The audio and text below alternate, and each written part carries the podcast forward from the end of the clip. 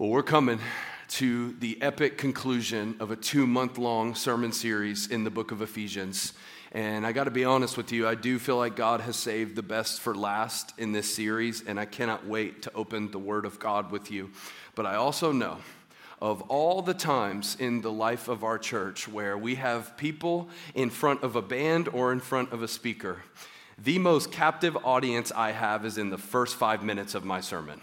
And I found that to be true just over and over again. And so, as a leadership, we were talking, we have these like really important things to update all of our members on. And it was like, well, the, the most anyone's paying attention is at the very beginning of the sermon. So, I don't do what I'm about to do lightly, but we're about to have a mini family conversation together as a church. And if you're like a guest and just checking this place out, you can totally tune out. You can get on your phone. If you're watching on video or you're on a podcast, just fast forward and get to the part where I open the Word of God. But you're in person, so you actually have to listen to this whether you are a member here or not. And a lot of what I'm going to be saying has needed to be said for a while, but there's been so many details that we've been figuring out. And it's not something you need to be nervous about. You're like, oh no, I've been to churches where they have family conversations. Who's resigning and what happened? No, it's not anything like that. It's an update on Hamilton Road, to be honest with you, because we ended 2019 with some pretty clear direction about where God was leading us, and 2020 has thrown everything for a loop, including our plans to build a building off Hamilton Road. But I feel so confident in what I'm about to share with you. Is anybody excited for this update at all? Are you all just like,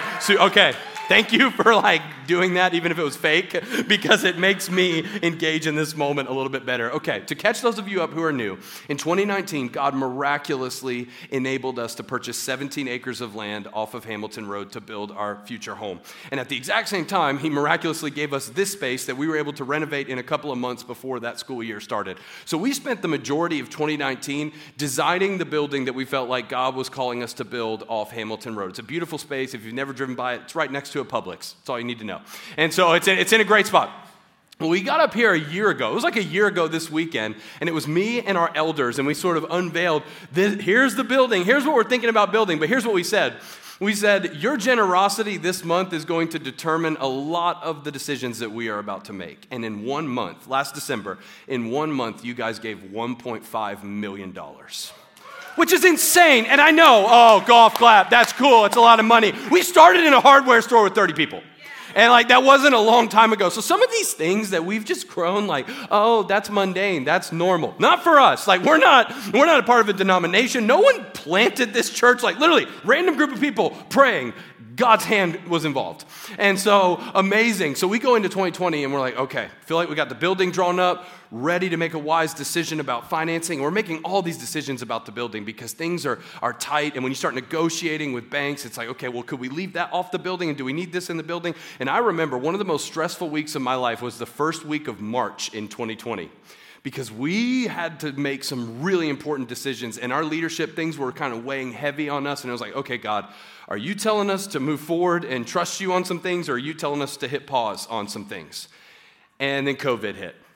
And that was a clear, like, that was God going, it's pause. Like, if you were wondering what to do, it's pause because none of us have ever led through a global pandemic. I don't know if you have. And none of us have ever done church in a way that uh, you're like, okay, we can't gather. Wow, is this, are we even going to have a church on the backside of this? And we definitely didn't know some of the financial ramifications that were going to come from that. So our team did what we like to call pivoting, and we went to online church, and you, you know the whole story. We spent seven months doing uh, everything we could. Now we're kind of in two, multiple different places. We have watch parties that are going on. There are people in the Auburn area who are a part of our church who are not ready to come back into this building, and I totally respect that. So we're kind of doing this like hybrid church right now. But here's where we are at the end of 2020. In a year of financial uncertainty and difficulty, you guys have decided to be more generous than you've ever been before. And honestly, that has empowered our leadership to go, it is a wise decision for us to move forward building a building off Hamilton Road. Not just because of the spiritual direction we've got from God, but because of the numerical facts that we know to be true. So here's the reality. And I'm just going to be as straight up with you as I possibly can. The only reason why we are able to do church in this building alone in Auburn, Alabama right now is because of coronavirus. When and if, and we're praying that it's soon, when and if that virus is gone and we're believing big things about this vaccine and hoping in 2021, like this is not going to be a thing. But if like COVID wasn't a thing tomorrow, we would be in trouble in January. Like, we would not be able to do church the way we do it in this building. And obviously, we could get creative. We've done that many times in the past as a church. We can make it through certain seasons, but the reality is, we need more capacity to serve the people who call this church home. And so as we go into 2021, I feel like a broken record in saying it because it's a year later and I'm kind of saying the exact same thing. We've had to make some edits to what we had drawn up. Like we've had to do things like say, hey, our building needs to have the capacity for us to have live streaming to go out to the world, whatever's happening in that building.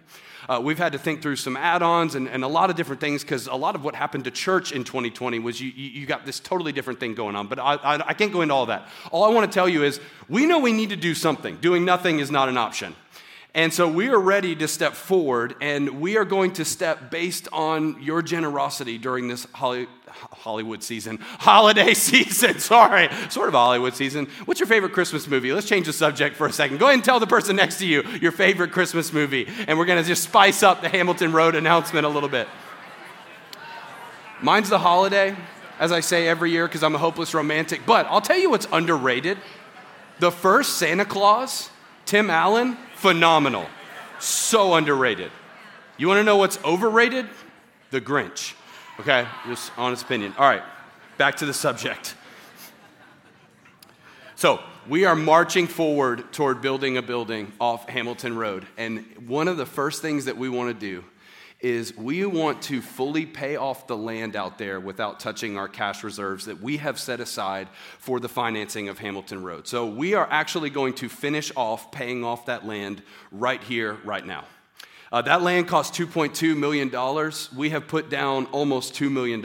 And we've put down that money while continuing to do ministry and set aside all of this funding for building the building. So, right now, the outstanding balance on that loan is $228,325.71. And we're gonna, he's like, I got that 71 cents. Okay, yeah, you take that. You be faithful with what God's entrusted to you. But we're gonna go ahead and pay that off, not this month, like right now. Like the pe- people are giving online right now. People have given leading up to this weekend. We're going to pay that loan off tomorrow and just go ahead and get the land under our belt. And so, what that enables us to do is it enables us to continue to move forward, not sprinting, but marching forward toward building a building out there. And you might be like, that's a lot of money, $228,000. But here's the reality I've seen you do it before. And I also know that in a season that has completely knocked out certain nonprofits and churches, you want to know what ACC has been able to do this year? ACC has been able to give away way more money than the number that's on the screen right now. Like this year, we've been able to stand in the gap for ministries that would not exist if we weren't there going, okay, you normally have that benefit dinner where people fund you for an entire year and you can't have that dinner this year. Can we just fund what you would be given during that dinner? We've been able to do ministry internationally in a way that we never have before. And I like, I say that to say, it is very hard for me as a leader to get up here at the end of 2020 and tell you it is a good idea for us to build a massive building off Hamilton Road. But the reality is, we have to balance the needs of our church with how God has called us to continue to be the church in Auburn and around the world. And I think our leadership is open handedly doing that as best we possibly can. So here's the good news every dollar that you give to ACC, we're a tithe bringing church. What does that mean? We talk about bringing the tithe individually, but we do that as a church collectively. Every dollar that is given to our church, 10% of it goes right back out. So, our budget for missions and benevolence the following years, like 2021, will be 10% of everything that was given this year. So, last year, you guys gave $4 million. Guess what our budget was to give away this year? $400,000. And, and so, I just want you to see those two things paired together, but I also want you to hear me say, God's been faithful every step of the way. Who knew that we needed 17 acres of open land? God did. Like we had worship nights out there, we had baptisms out there, we have memories that we will never, ever, ever forget. But I'm tired of there being a field out there. I'm ready for there to be trucks, and I am ready for us to break ground. And I believe the time is right in 2021 for God to bring a new beginning. If you have any more questions about, like, well, how many does that building seat? And when, once we move into that building, will we still have this building? And all of that is still in the works and things that we're praying toward. So you can contact our elders, you can contact our staff, and we will sit down with you if you have questions about that. But I just felt like we've gotten a lot of questions as this year has gone on. What are you guys doing on Hamilton Road? That's as clear and concise of an update as I can possibly give. And now I'm ready to preach about the Bible. Are you ready? If you have your Bible, hold it up. Hold it up. Come on. Turn with me for the final time to Ephesians chapter 6. Not the final time, we'll be back in Ephesians, one of the best books in the entire Bible. Ephesians chapter 6, verse 10. We're going to close it out today. And if you've been tracking with us, you'll notice that we're skipping some pretty prominent verses in Ephesians. We're skipping the most clear and practical demonstration of marriage in the entire Bible. Every single wedding that I officiate, I preach from Ephesians chapter 5, verses 22 through 33. It's a beautiful picture of marriage. And so I don't skip that part lightly. I skip it because we actually just did a sermon series called Marriage that was based on those verses. And you can find that along with every old ACC sermon. We get this question all the time like, what happens to the old sermons? Because I need, I'm a sheep today. They're, uh, they're on a, a website called Podomatic. And so you can go there. And if you look up marriage eye to eye, that's E Y E, eye to eye, there's a whole sermon on Ephesians chapter 5, verses 22 through 33. And then you get into chapter 6. And honestly, the beginning of chapter 6 is pretty self explanatory about fathers, about children, and there's a section about slaves. I do want to say this because Paul gives directives towards slaves, a lot of people claim that the Bible endorses slavery. That is not true. The Bible does not endorse slavery. The Bible just empowers people in whatever situation they find themselves. So, Paul is trying to be helpful to real people in a real church who are facing real situations. He's not saying slavery is okay. He's going, Some of you are in that right now, and this is what it looks like for you to honor God and honor your master in the midst of a broken system. That's what it means. And then we get to verse 10. I, give, I gave you plenty of time. Ephesians chapter 6, verse 10. If you're there, say, I'm there. Here we go, y'all. The armor of God. Come on, somebody. Finally, I love that. Paul's like, I'm almost done. We're almost done with Ephesians, y'all. Two months in. Christmas series next week. Gage Henry preaching. Don't miss it. Finally, be strong in the Lord and in his mighty power. Put on the full armor of God so that you can take your stand against the devil's schemes. For our struggle is not against flesh and blood but against the rulers, against the authorities, against the powers of this dark world, and against the spiritual forces of evil in the heavenly realms. Therefore, put on the full armor of God so that when the day of evil comes, you may be able to stand your ground. And after you have done everything, to stand. Stand firm then with the belt of truth buckled around your waist, with the breastplate of righteousness in place, and with your feet fitted with the readiness that comes from the gospel of peace. In addition to all this, take up the shield of faith with which you can extinguish all the flaming arrows of the evil one.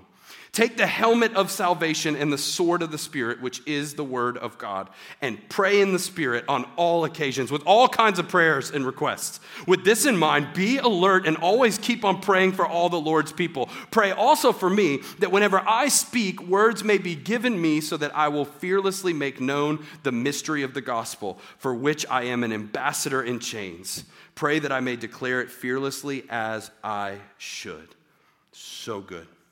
The title of this sermon on the armor of God is called Armor Before Battle. Armor before battle. Can you look at somebody next to you and say, You got your armor on?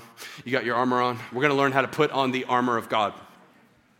And by the way, as I, as I looked down on my notes, I realized that uh, we asked you to give $228,000 and I never gave you an opportunity to give it. So uh, if, we, if we can put the ways to give on the screen, we're going to go into our bringing time. It's going to be a lot cleaner at the 11 and the 5. Those are the ways to give. We're on Venmo, we're online. We can pretty much uh, talk to you about any type of donation. If you have stock or IRA, we, you can talk to our staff about that. You can make that happen. Okay, let's go back to the sermon. Armor before battle. we we are definitely using another one for the podcast. I want to talk about the very real spiritual battle that Paul takes us into in this passage of Scripture armor before the battle. You know, armor is only valuable if you realize you need it before you're in a battle. So, too many of us, I think, don't realize we need armor spiritually until we're already wounded. And so, if you're in a battle with arrows flying by you and you go, oh, we should have put our armor on, it's already too late. What Paul is prescribing in these verses is not necessarily a visualiz- visualization or meditation technique, he's prescribing proactive faith. There's a huge difference between proactive faith and reactive faith. And a lot of your spiritual battles are actually won or lost by whether or not you live today proactively or reactively. Like, I know for me, What I experience in a given day in my relationship with God has everything to do with what has happened to my heart going into that day. So if I just wake up in the morning and go, you know what I'm gonna do? I'm just gonna react to how I feel today. I'm gonna react to what happens in my marriage today. I'm gonna react to what happens at work today. I'm gonna react to what happens in the economy or in politics. I'm just gonna live my life as a reaction to everything else that's happening around me. That's a good way to lose every spiritual battle that you're in. But if you go into your day with a heart that is on guard and with a heart that's submitted to God, and you go, No, I'm not going to react to my life. I'm going to proactively make sure my life is in submission to the God of the universe. All of a sudden, the very battles that seem so hard and so difficult are actually easy and light because Jesus said, My yoke is easy and my burden is light. And if He's fighting your battles for you, you got good armor. And so that's what's being prescribed here. And I just want to talk to so many of you about growing up and maturing spiritually and humbly tell you that a lot of the battles that you keep losing spiritually are a result of your own laziness to put on the armor of God. It's because you just show up on a given day. No armor on, no preparation, no prayer, no anything other than let's just see how today goes. That's a good way to get run over by the evil one, who is the enemy of your soul. And so, when we go through these verses, I want to talk to you today about living a proactive life. And I want to talk to you about what has helped me so much because I know if my heart is already submitted to God as I enter into a day, everything changes for me. Let's go back to the beginning. Go back to verse 10. What did Paul say? He said, This is how you do it. This is how you do it. Finally, be strong in the Lord. Somebody say, Be strong. Be strong in the Lord and in his mighty power. I love that. Paul's like, This is the last thing I'm going to tell you. You got to be strong. And by saying, be strong in the Lord and in his mighty power, Paul is openly acknowledging that you do not have the power. In the Lord and his mighty power, that means that God is not expecting you to conjure up the strength to fight for what you're called to fight for. God has openly acknowledged that you do not have what it takes. And too many of us live our lives with a picture of God where it's like He's in heaven watching us and testing us to see if we have what it takes to overcome temptation, to pray enough, to walk closely with Him enough. And He's just watching and He's going to reward us and bless us as a result of our strength, or He's going to curse us and shun us as a reward for our own weakness. No, God has openly acknowledged that you are weak. God knows before you go into the battle that you do not have what it takes. This is a good thing. Because now my weakness is not the thing that keeps me from seeing victory spiritually. My weakness is the very thing that qualifies me for the power of God to cover me. Here's a better way of saying this, and this is good. This is good. If dependency is our goal, then weakness is our advantage. Paul's going, the, the goal of being strong spiritually is not that you mature into a strong enough Christian the goal of being strong spiritually is that you learn the power of dependency and you learn to go to the source of what makes you strong, not try to be the source yourself. So now, if you're weak, guess what? You are in line with needing the power of God to cover your life. If in 2020 you have been run over spiritually again and again and again, I just want to tell you, you are directly in line with the power of God overcoming your weakness today. God is not intimidated by your weakness. He has acknowledged that you are weak. He knows, what does the Bible say? He knows that we are but dust. He made you that way. And so when Paul goes, be strong in the Lord and in his mighty power, he's immediately going, please know this, you don't have the strength. For the battle that we're talking about fighting, when we start talking about who the enemy is, you'll see why you don't have the strength to win this battle.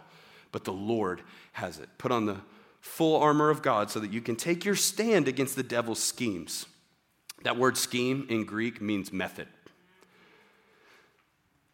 So if you're new to your faith, this is a deep thing to talk about, but we believe we have a very real spiritual enemy.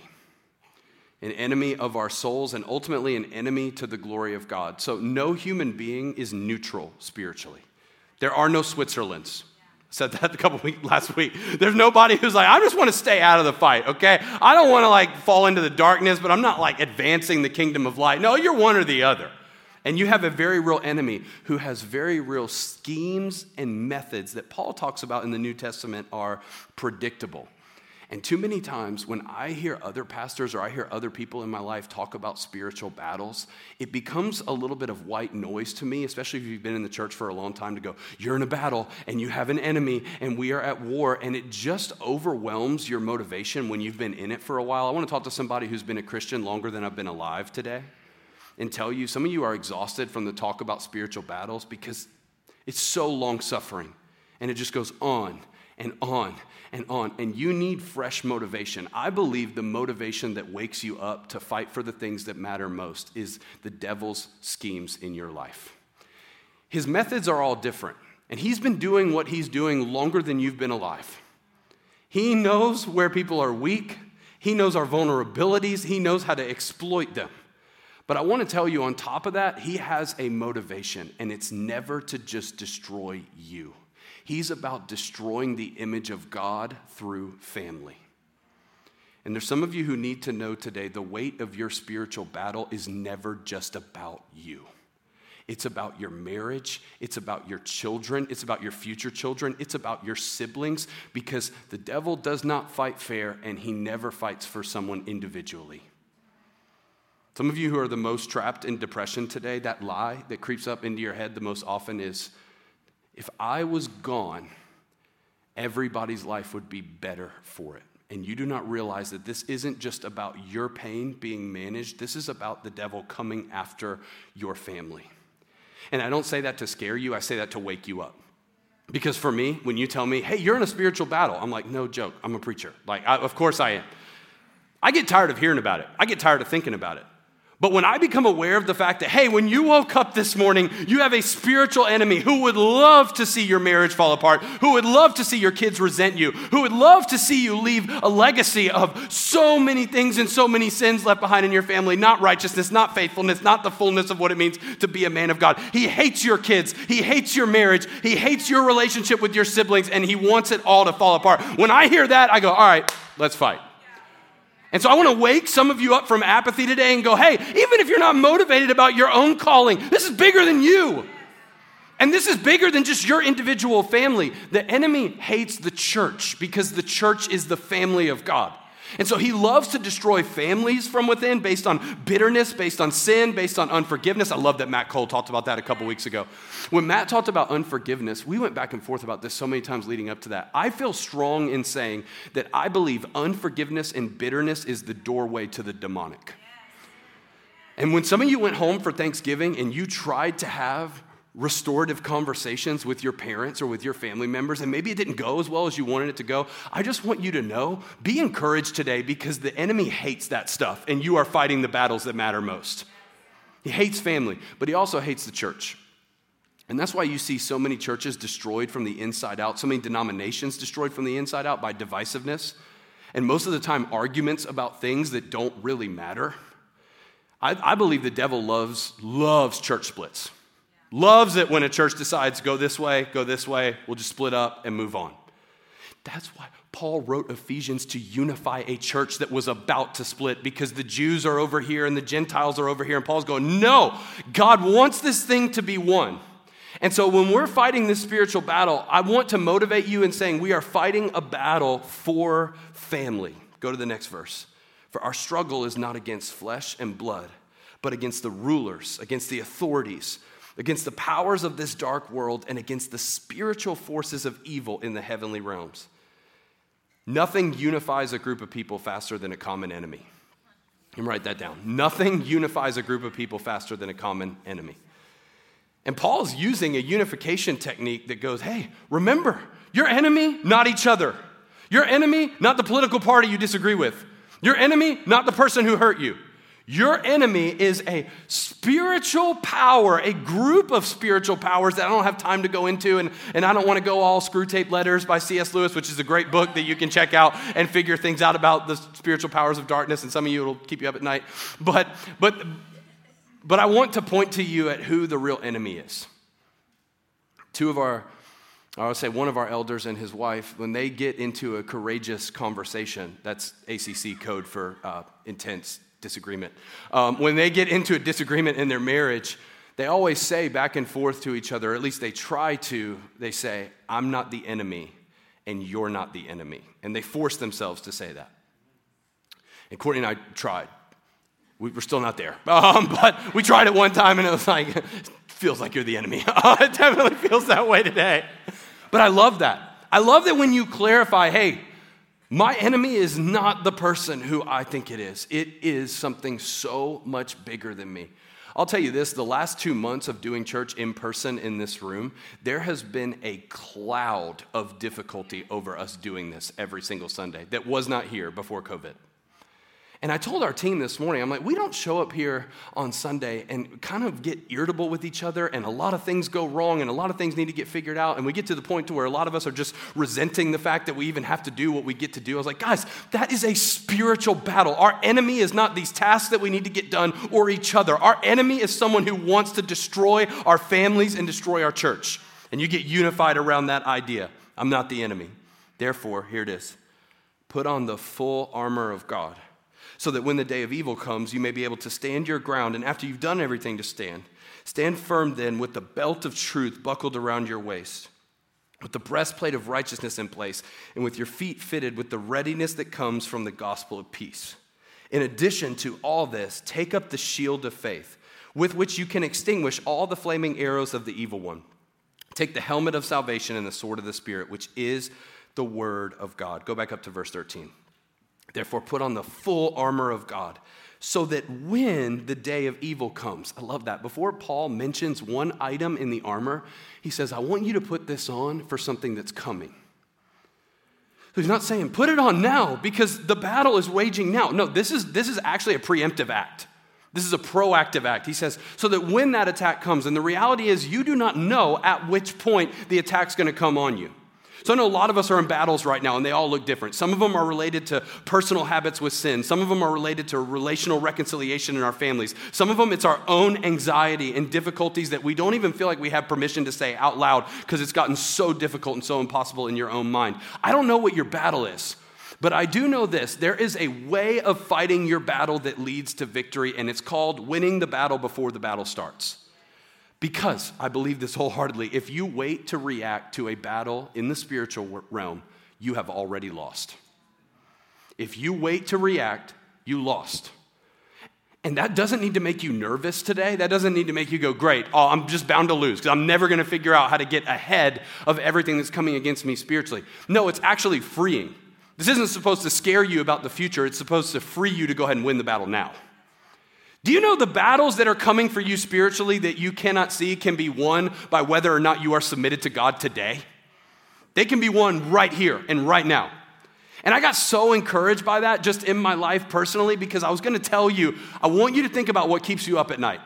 I want you to think about what scares you the most. If anything that could happen to you, if anything that could happen to your family, I want, to th- I want you to think about the battle that's on your mind the most. And then I want you to know this God wants to get ahead of that battle with armor to protect you now for then. And I'm hesitating because I'm like, okay, I'm about to get really honest. And this is always a great stage to be vulnerable. I've told y'all many times I never want our uh, pulpit to be my therapy session where I share things with you that are like, I'm struggling with this and I'm struggling with this. But I want to be as vulnerable with you on stage as I call you to be in your small groups. And so um, for me, 2020 has shook me up on a lot of things this year. Leadership wise, it's been very difficult. And a lot of you have reached out and sent letters and said, hey, we know this has been a tough year to lead. Honestly, it's been a lot tougher for other pastors that I'm aware of. And I, I, don't say that to just brag about you. I say that to say you guys are the greatest church in the entire world. And for the most part, there are some people who have left, there's some people who have gotten upset, but the vast majority of you have done nothing but encourage and stay consistent and give faithfully and participate. And I love you for it. It's awesome. But watching what's happening in, in like the greater church, a lot of pastors have gone down this year for different reasons. And every time that happens, you can ask people close to me, I, I get real nervous and I look into, okay, how did that happen? What was going on? And there was one that happened a month ago. I don't want you to Google it or look it up or try to figure out who I'm talking about. I just tell this story to say there was a man who went down and lost his position in his church who impacted me heavily. His, I would I would say his voice was the voice that gave me confidence to be myself when I get on stage. And I watched him go down, and um, when I got the text, Courtney, she thought something happened to somebody in our family because of the way I reacted when I got the text, because I just slammed the phone and had to go to the other room so that the girls didn't see me bawling my eyes out. And I texted our elders and I said, Hey, I'm really struggling with this one. Can you pray for me? And not just pray for me, can you guys just make sure this doesn't happen to me?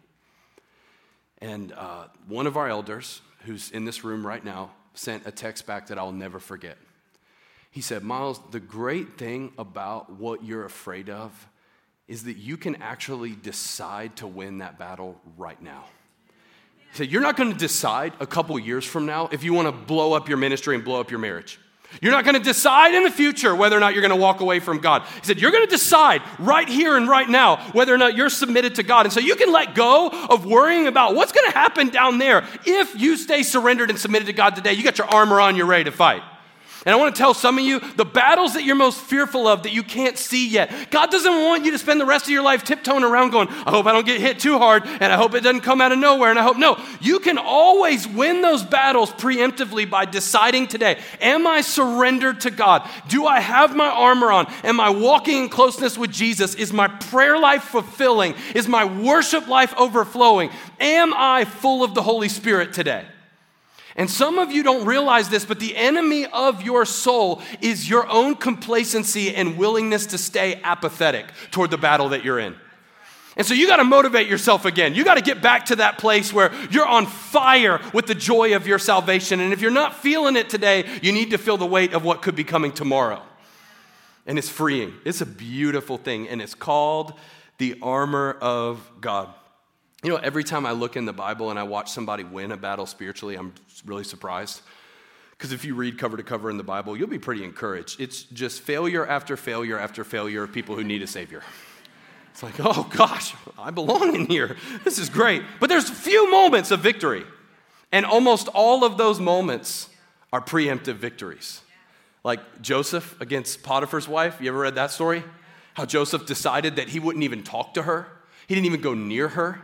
And then creepy woman that she is, she like corners him in her room and make and then he runs out and she grabs his tunic on the way. He's like, You can have that. I'm just getting away from you as fast as I can.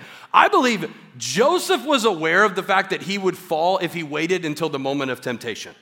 Joseph was aware of his own weakness, and so he went ahead and did something called resolving beforehand, going, Okay, I've already decided who I'm submitted to. And so my life is a reflection of the decisions I've already made. Daniel, Shadrach, Meshach, and Abednego did the same thing. When they got taken to Babylon, it says Daniel resolved not to eat the king's food. That word resolve means to set in stone beforehand. It's what we try to do with New Year's resolutions and usually fail.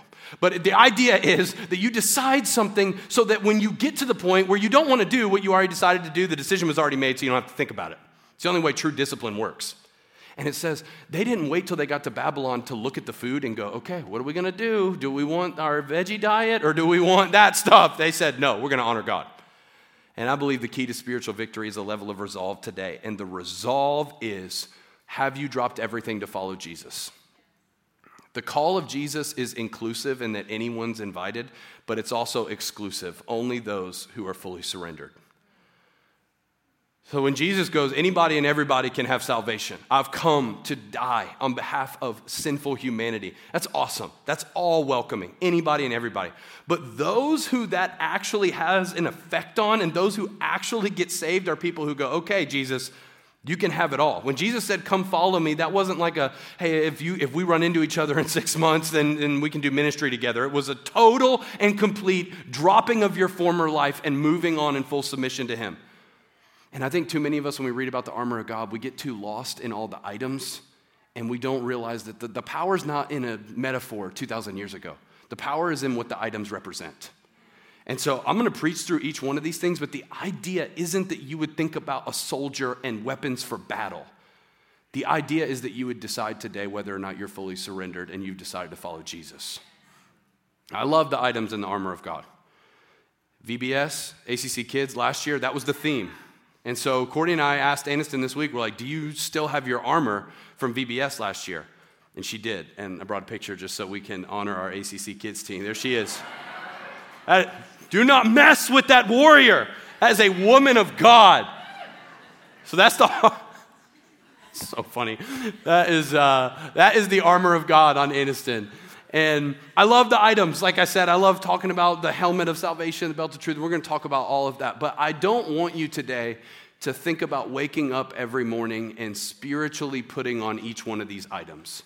I want you to look in the meaning behind what Paul is saying and ask yourself whether or not you do what he's calling you to do. Somebody say, armor before battle. Come on, say it loud. That was good. That was good. That was way better than the online gathering that we did before this. I love having people in the room. It's awesome. All right, let, us walk through these things. Number one, the belt of truth. The belt of truth. So, this is one that I never knew what it meant until I researched it this week. Because when you hear the word truth, you usually think about the word of God. And so when I grew up, I was like, put on the belt of truth. This is the Bible. Well, the Bible is actually one of the elements in the armor that we'll get to on number six, the sword of the Spirit. Paul's really particular with his metaphors, and he would not put the same thing in there twice. The belt of truth is not the Bible. When he talks about the belt, he's talking about the core of who you are, by the way. 2,000 years ago, a belt wasn't just there to hold up your jeans, the belt was there to protect a soldier's extremities, okay? So this is like, this is really important that you got this one in place. You wanna know what it means to have the belt of truth on? It means when you open your mouth, is what you say true. That's what it means to have the belt of truth on. And the reason why Paul starts there is because one of the best ways to counteract the attacks of the enemy on your life is to speak a language that he does not speak. The enemy is the father of lies. And so, if what you say or what you text or what you send out is always truth, you have positioned your life to speak a language that the enemy does not speak. And you've also positioned your ears to be able to notice the difference. So when you get a lie, you always speak truth, you live in truth, you live in the reality of what's actually there, then you'll recognize lies when they come against you. So one of the best ways to guard yourself against the attacks of the enemy is that when you talk, make sure what's coming out of your mouth is actually true. And by the way, things can be true and still hurtful. That's called slander. The belt of truth is being protective of the language of, that you speak so that the language that comes against you is recognizable as a lie. Number two, the breastplate of righteousness. I'm telling you, we're sprinting through these things. The breastplate of righteousness. Second Corinthians says that he made him who knew no sin to be sin for us so that we might become the righteousness of God in him. Righteousness is a really churchy spiritual word that just means to be made right with God. And Paul says, What you need to have over your chest is the banner that says, I've been made right with God. But you don't need to allow being made into the righteousness of God to give you permission to live an unrighteous life. So, we don't obey God to get his approval. We have his approval, and now the Bible says, live as one approved. So, if people have been made into the righteousness of God and left behind the realm of sin and death, what does it look like to live on guard? It means to do the right thing. I'm thinking frozen. Do the next right thing. Okay, and there's parents in the room who 2020 are like, stop! I can't get it out of my head, and, and now it's back. It's my whole life, and we're going to Disney this week. And where are we spending most of our time? With Elsa and Anna. And it's going to be awesome. But do the next right thing. And so you look at uh, you look at the armor of God, and I think so many of us think, okay, I got the I got the belt of truth on, I got the breastplate of righteousness on, and Paul's like, say things that are true, do things that are right. And you start actually actively living a life like this, you have positioned yourself not just as a, someone who's defensive against the enemy, but somebody who's playing offense against him. The belt of truth, the breastplate of righteousness. Is this helping anybody? Okay, because I was talking to a friend this week and I was like, I'm preaching on the armor of God. And he was like, Oh, don't do that. They're going to be so bored. And he's like, The armor of God's one of those things that you think people enjoy, they're excited about, but it's really actually just boring and confusing because it's a metaphor from 2,000 years ago. And I was like, Challenge on. I think it's good. All right, number three. I won't tell you who it was. Feet fitted with readiness from the gospel of peace. This is a long one. Feet fitted with readiness from the gospel of peace. Paul's talking about shoes, he's talking about sandals, but more than he's talking about what's on your feet, he's talking about the position of your feet. And he's saying you need to have an offensive position against the enemy to share the gospel. Why? Because sometimes the best defense is a good offense. I know this to be, yeah, that's right. There's an athlete over there. I know this to be true in basketball. Like, it's easiest to play defense when you just scored. It's easiest to play defense in football when the offense has the ball most of the game because your defense just gets to rest. Like a great defense is actually the result of a good offense. You want to know your feet will not have time to think about what wrong paths they want to go on if they're always on the path that's urgent to share the gospel. Feet fitted with readiness that comes from the gospel peace. It means when you wake up in the morning, your feet are urgent about the message and the mission that you've been given on planet Earth. Most of our sin struggles are not the result of temptation, they're the result of idle time and we go, where, am, where are my feet going to go today? I'll just wander around. Well, when you wander around through life, it leads to wandering away from God and the things that matter the most. But when your feet are aimed, going, I exist for a reason, my life has a purpose, and I'm going to share this message. What message? The gospel of peace. that God has made peace with humanity, and now his representatives make peace with each other. A weapon against the devil is to be a peacemaker. We rush into situations where there are not peace and we bring reconciliation. We don't sit back and hit share on articles. We, we are peacemakers. I wanted that to hurt. We rush into moments where you go, I came to preach a gospel of peace because God has made peace with me. Number four, the shield of faith. The shield of faith to do what? Extinguish the flaming arrows of the evil one. The devil's got two arrows temptation and accusation. He's so crafty and he's so annoying because what he'll do is he'll tempt you and then accuse you based on your action that went in accordance with his temptation. So he'll be the voice in your head that's going, This is a good idea. You want this. Think Garden of Eden. You want this. Like this desirable. This is going to fulfill your desires. Don't listen to God's limitations. God's only trying to limit you when in reality, God's actually trying to liberate you. But he'll lie to you and go, God's got limits on you. You need to just, you need to just. And you know what he'll do? He'll go from temptation to accusation. And then once you step over the line and do the very thing you were tempted to do, he'll become a voice of shame and go, Why'd you do that? What is wrong with you?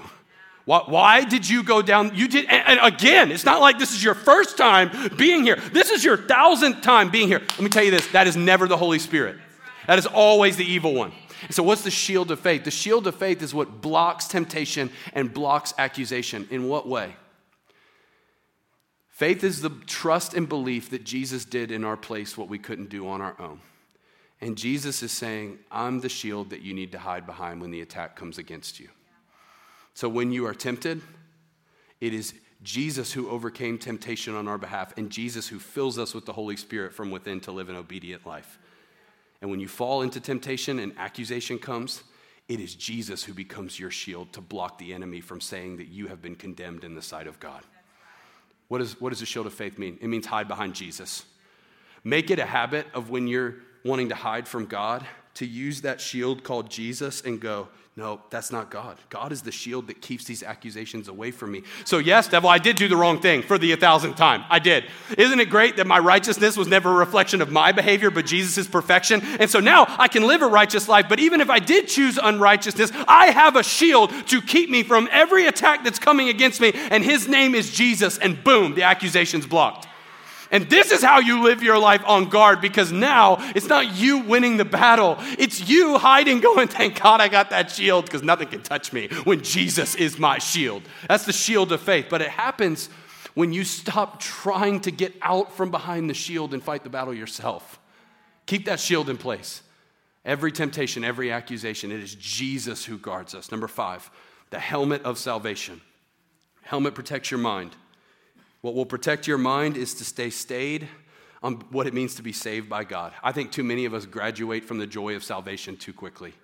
And God wants our mind stayed on the fact that Jesus did for us what we couldn't do for ourselves. And we need to think about it. We need to sing about it. We need to pray about it. We need to talk about it. We don't need to graduate from, wow, I was born into sin, headed for an eternity separated from God in hell. And Jesus did for me what I couldn't do for myself lived a perfect life, died a sinner's death, raised from the dead. And I'm just going to keep singing about it. I'm going to keep talking about it. When I get tired of talking about it, I'm going to talk about it some more. I'm going to read about it. I'm going to meditate on it. And all of a sudden, your mind is protected by these timeless realities that are what it means to be made right with God. Let's say them all together. No, we're not going to say them all because the third one's so long. Let's review. The belt of truth, the breastplate of righteousness, feet fitted with readiness that comes from the gospel of peace, the shield of faith, the helmet of salvation, and then lastly, it's always the best one at the end, the sword of the Spirit, which is the word of God. Sword of the Spirit, which is the word of God. The Bible is your offensive weapon against the devil and against the darkness. And Jesus modeled this better than anybody when he got tempted by the devil. All three times his response was a Bible verse.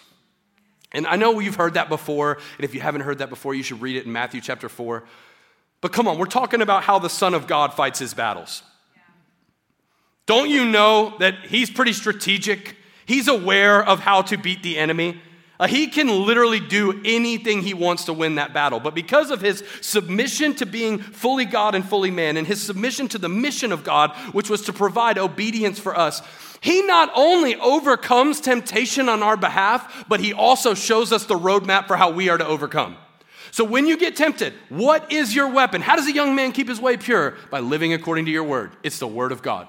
You need to have an arsenal of Bible verses that come against every single one of the schemes and methods that the devil is used to using against you. And your arsenal is going to look different than my arsenal. But when you got people who are walking around with weapons in their pockets, I'm talking about Bible verses to be able to go, oh, that's a lie. And I recognize it's a lie because all I do is speak truth all the time. But now I'm going to grab the truth from the Word of God and use it as a what? As a sword. What does a sword do? Cuts. And you cut away the lies of the enemy the moment you become obsessed with the Word of God. And this is where, like, every week we're like, you got to get in the Word, you got to get in the Word, you got to get in the Word. Y'all, we're not just talking about being trendy and sitting at coffee houses highlighting our Bibles. We're talking about winning spiritual battles. This is how we fight armor before the battle. I love that Paul could be done there, but he decides to finish with a call for the ultimate finisher in every spiritual battle. It's not just the Word of God, it's when the Word of God combines with prayer. And pray in the Spirit, let's finish it, y'all, on all occasions, with all kinds of prayers and requests. With this in mind, be alert and always keep on praying for all the Lord's people. Pray also for me that whenever I speak, words may be given me that I may fearlessly make known the mystery of the gospel, for which I am an ambassador in chains. Pray that I may declare it fearlessly as I should. Why does he finish with prayer? Because he's finished giving all the weapons. And now he wants to give us the battle. Prayer is not just a weapon, it's the very battle. And the moment you open your mouth in the name of Jesus and call on God to meet you right where you are, the battle has been won beforehand. You are armored up and ready to go. And honestly, when we talk about the future of our church, you need to look up here and do not miss this unless you're writing something down that you know you don't need to forget. You don't need to miss this part. I'm so tired of people asking me questions about the future of Auburn Community Church, and what they mean is what buildings are we going to build and how many cities are we going to have locations in? All that stuff's great. But that's side stuff. The future of the vision of Auburn Community Church is people who are deeply committed to reading their Bibles and people who are 100% committed to prayer.